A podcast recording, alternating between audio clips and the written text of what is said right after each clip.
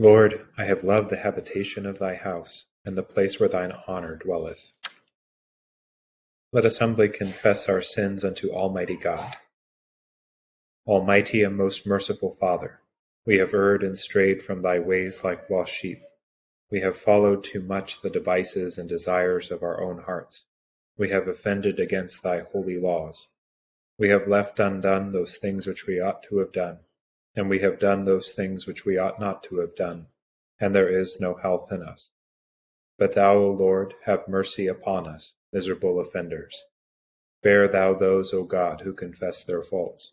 Restore thou those who are penitent, according to thy promises declared unto mankind in Christ Jesus our Lord.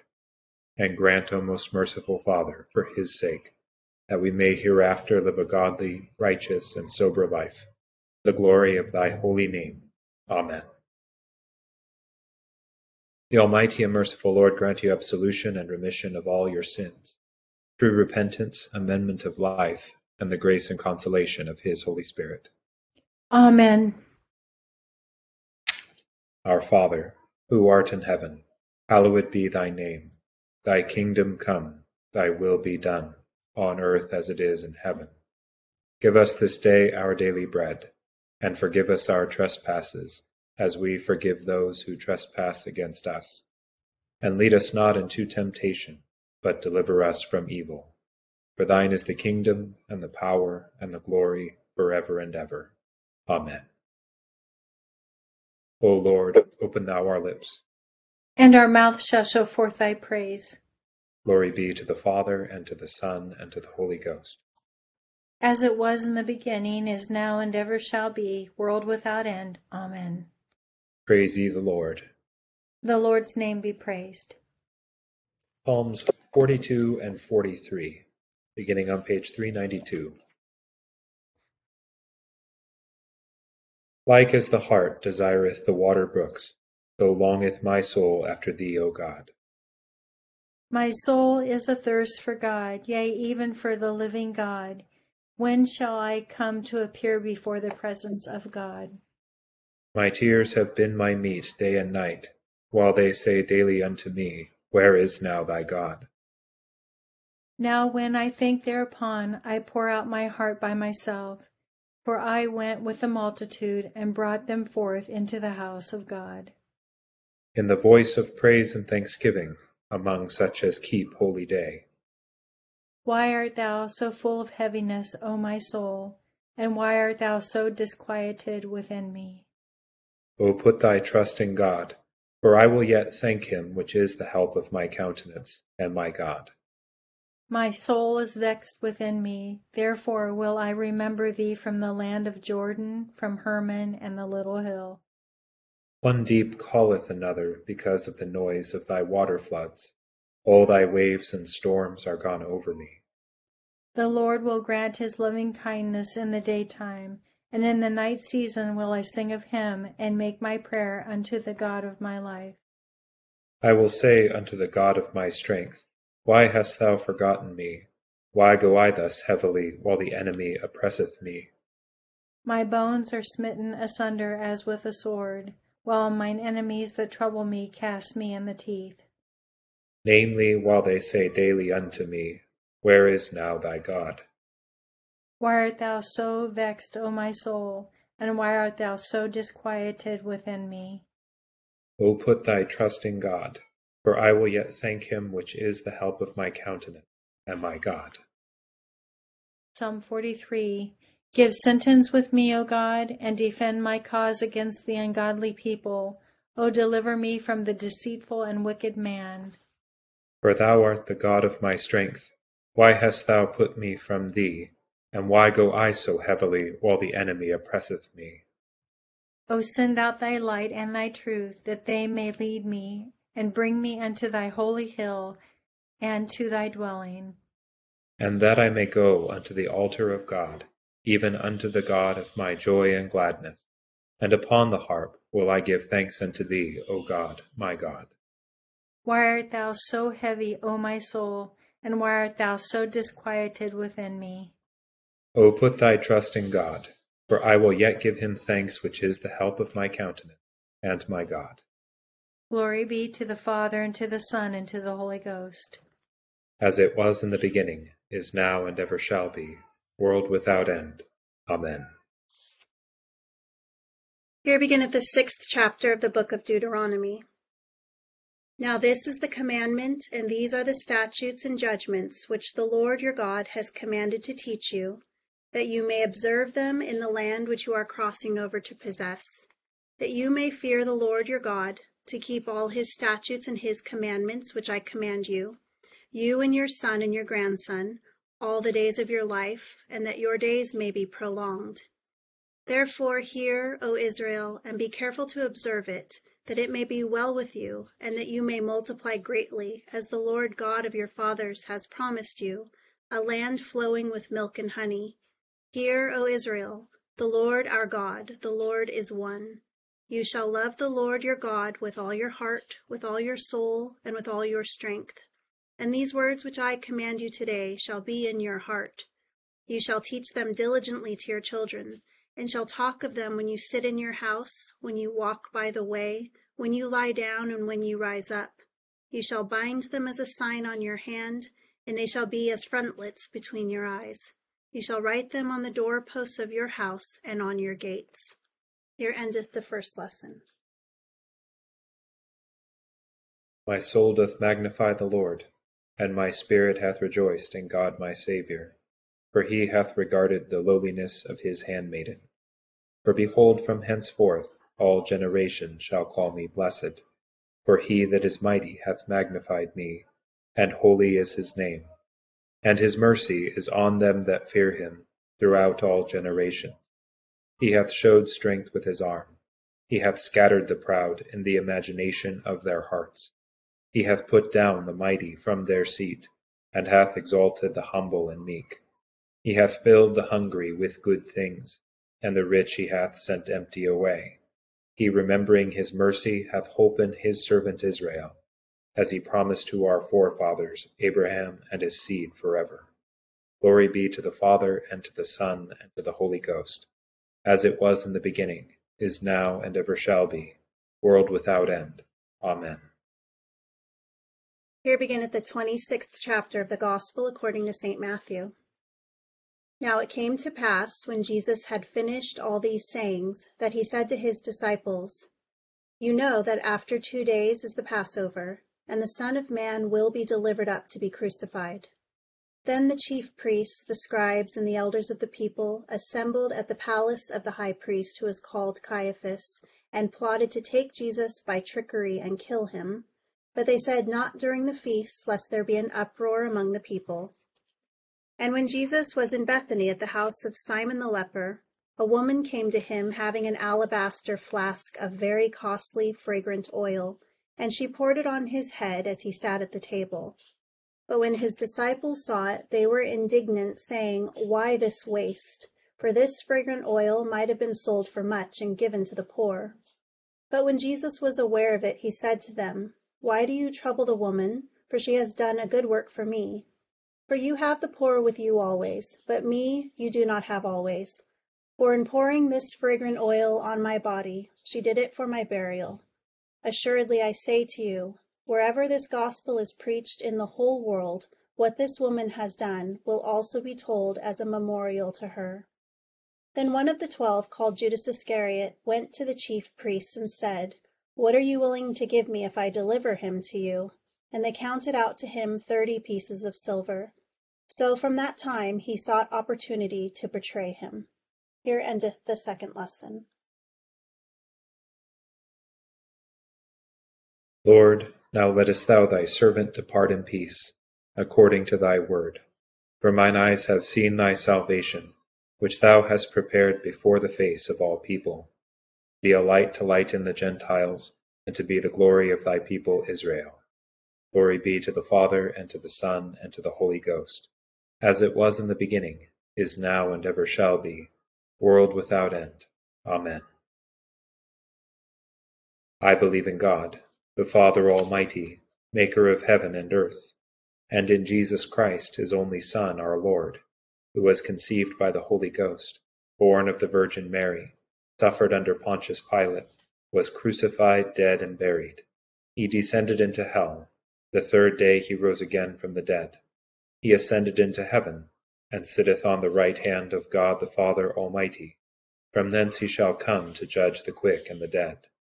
I believe in the Holy Ghost, the Holy Catholic Church, the communion of saints, the forgiveness of sins, the resurrection of the body, and the life everlasting. Amen. The Lord be with you. And with thy spirit. Let us pray. O Lord, show thy mercy upon us. And grant us thy salvation. O Lord, save the state. And mercifully hear us when we call upon thee. And do thy ministers with righteousness. And make thy chosen people joyful. O Lord, save thy people. And bless thine inheritance. Give peace in our time, O Lord. For it is thou, Lord, only that makest us dwell in safety. O God, make clean our hearts within us. And take not thy Holy Spirit from us. O God, our refuge and strength, who art the author of all godliness, be ready, we beseech thee, to hear the devout prayers of thy church, and grant that those things which we ask faithfully we may obtain effectually.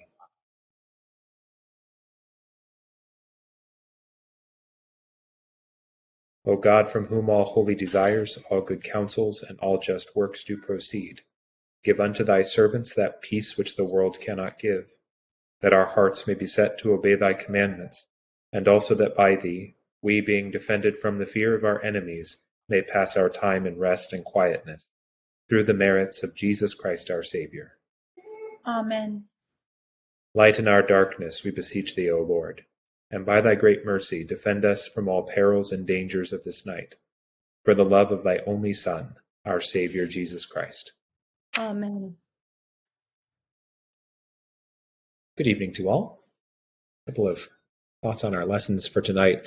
Psalm 42 and 43 begin the second book of the Psalms, which there's 5 books of the Psalms, and they're they loosely correlate with the 5 books of the Torah, the 5 books of Moses. And so you could look at the beginning of the second book as a way of introducing a contemplative and devotional, we might even call meditation on the book of the law. The law is given in the book of Exodus. The deliverance from Egypt is told, and then the rest of the book is dedicated to the forming and the ordering of a new people to be the kind of people through whom all the nations of the earth can come to know and enter into the knowledge of God. And this is significant because there to be this point of where the living presence of God is known, where he dwells and among whom he dwells.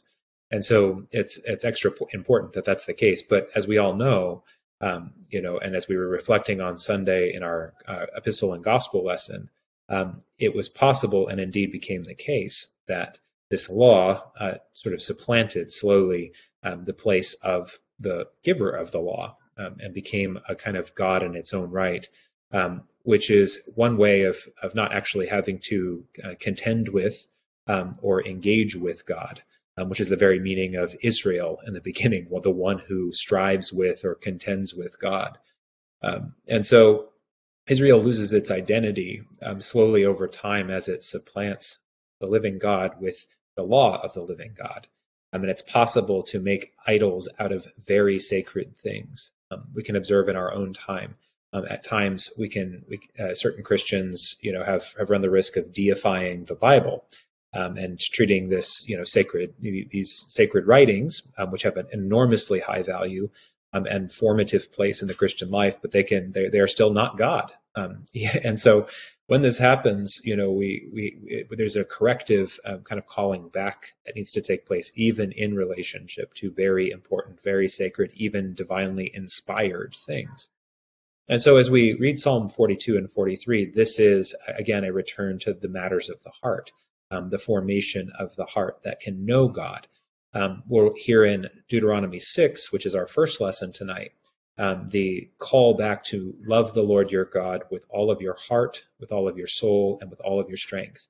And the heart is significant because it's both the place where kind of being is given to us by God, but also the place where we know God first. And how we know God there is very important. And it's worth saying that we almost can't hear the word knowing God as modern people without imagining that it means to think correctly about God, even though that is, kind of that is comprehended by that term. What is meant by knowing God is a personal kind of knowledge. It's a relational kind of knowledge. We cannot know about God without entering into relationship with God. What we can know is quickly exhausted until we actually have, for lack of a better term, some skin in the game, and we actually hazard a real relationship. And we can observe that, I think, in our ways we relate to one another as well, as a way of creating an analogy. There's only little we can observe by just sort of observing someone. We can observe quite a lot, but given how complex people are, we cannot actually, know what these observations really mean until we enter into relationship with that person. So Psalm 42, addresses the complexity of knowing God, of desiring first and acknowledging that from the deepest place of the heart, there is this there's this acknowledgement that all depends on God. That first verse of Book 2 of the Psalms. Like as a heart desireth the water brook, so longeth my soul after thee, O God. My soul is athirst for God, yea, even for the living God. When shall I enter into the courts of my God? There is a sense of visceral longing that we enter into this meditation on the law, through which we enter into it. And that's the right way to go about it. The law only has a value of turning us back and directing our longing for God. And directing all of the heart's longings. We might take a look at sin, for example, is a misplaced longing of the heart. That's one way of understanding it.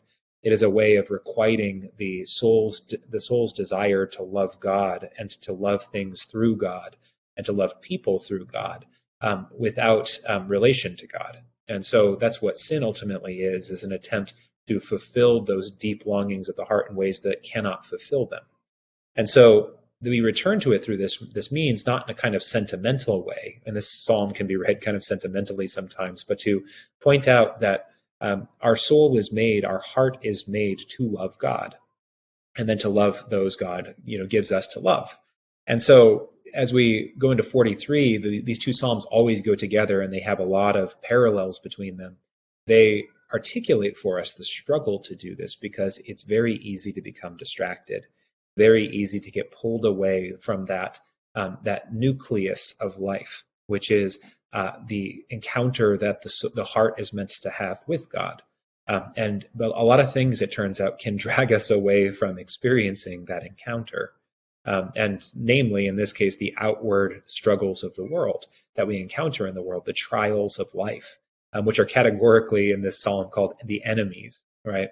It could be anything. The Christian tradition observes that enemy has a deeper sense than is often thought of. When we think of enemies, we think of that person over there that's causing me a bunch of grief. But the enemy, as the Christian understands it, is actually the thing that moves that person in a way that cannot arrive at love for me or I for them. And so the true enemies are ultimately, as we say in our baptismal vows, right? The world, the flesh, and the devil. And ultimately the great adversary, death. And so as we reflect on this, we can go into Deuteronomy with a set of fresh eyes that when Moses is giving the law again to this generation who's going into the land, he's not giving them, again, a kind of legal code merely.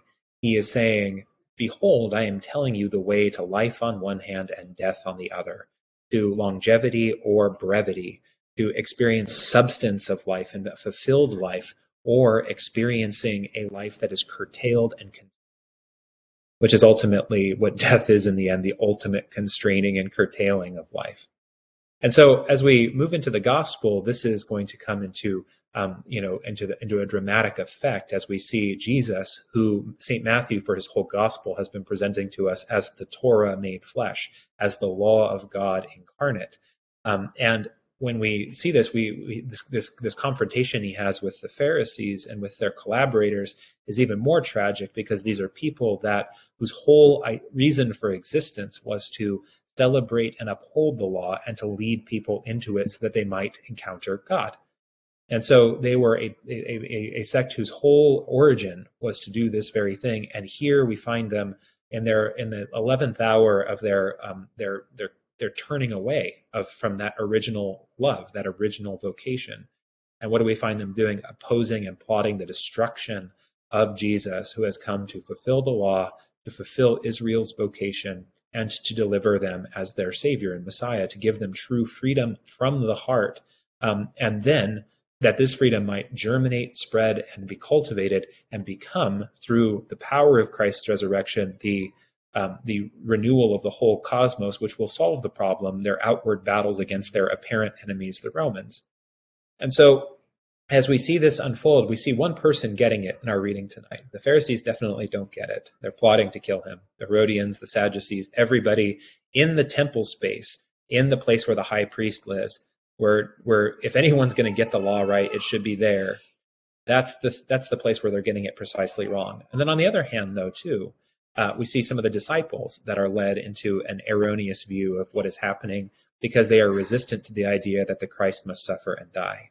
The one person who gets it is this nameless woman who comes in and anoints the feet of Christ, anoints his body as though she is preparing him for burial. And Jesus points this out as, and what we see it as a kind of, almost like performance art that is saying something deeply true here.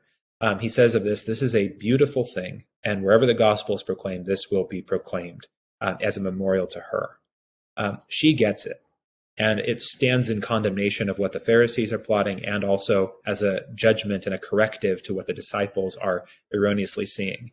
And yet they cannot receive that this is to see reality clearly. This is to see the way of life by seeing the one who will die for the life of the world. And so one of the disciples, Judas, as we close our lesson for tonight, has enough and goes and becomes the critical agent to aid the collaboration of the Pharisees, Sadducees, and Herodians to catalyze the passion. Jesus, knowing all of this, takes this last opportunity to tell Judas in particular, who always struggled with thieving money from the money bag that he carried for the whole group, that there is something more worthwhile for you to pursue than the cost of things. But yet Judas will choose to operate entirely within that paradigm of costliness, not knowing how costly what he is about to do is going to be for him. So as we look at that, that is ultimately the battle of the heart, is to, if we miss the thing for which the heart was created, the cost of it is unimaginable. But in the meantime, to have a heart that is whole will usually cost us something in the meantime. And that cost is always worth paying. But that is the choice we're left to make every day. So we come back asking for the grace to make that choice again tonight. And we'll close tonight with our intercession on page 590.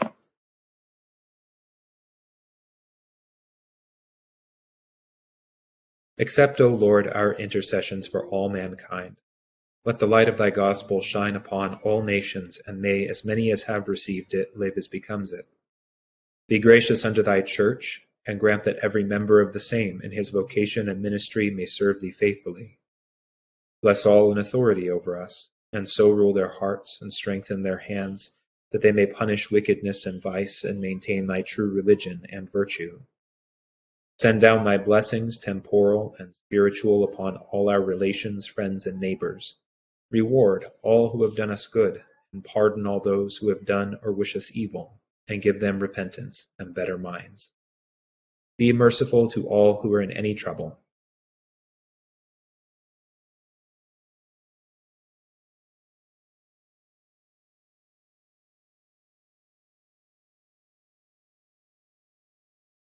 And do thou, the God of pity, administer to them according to their several necessities, for his sake who went about doing good, thy Son, our Savior, Jesus Christ.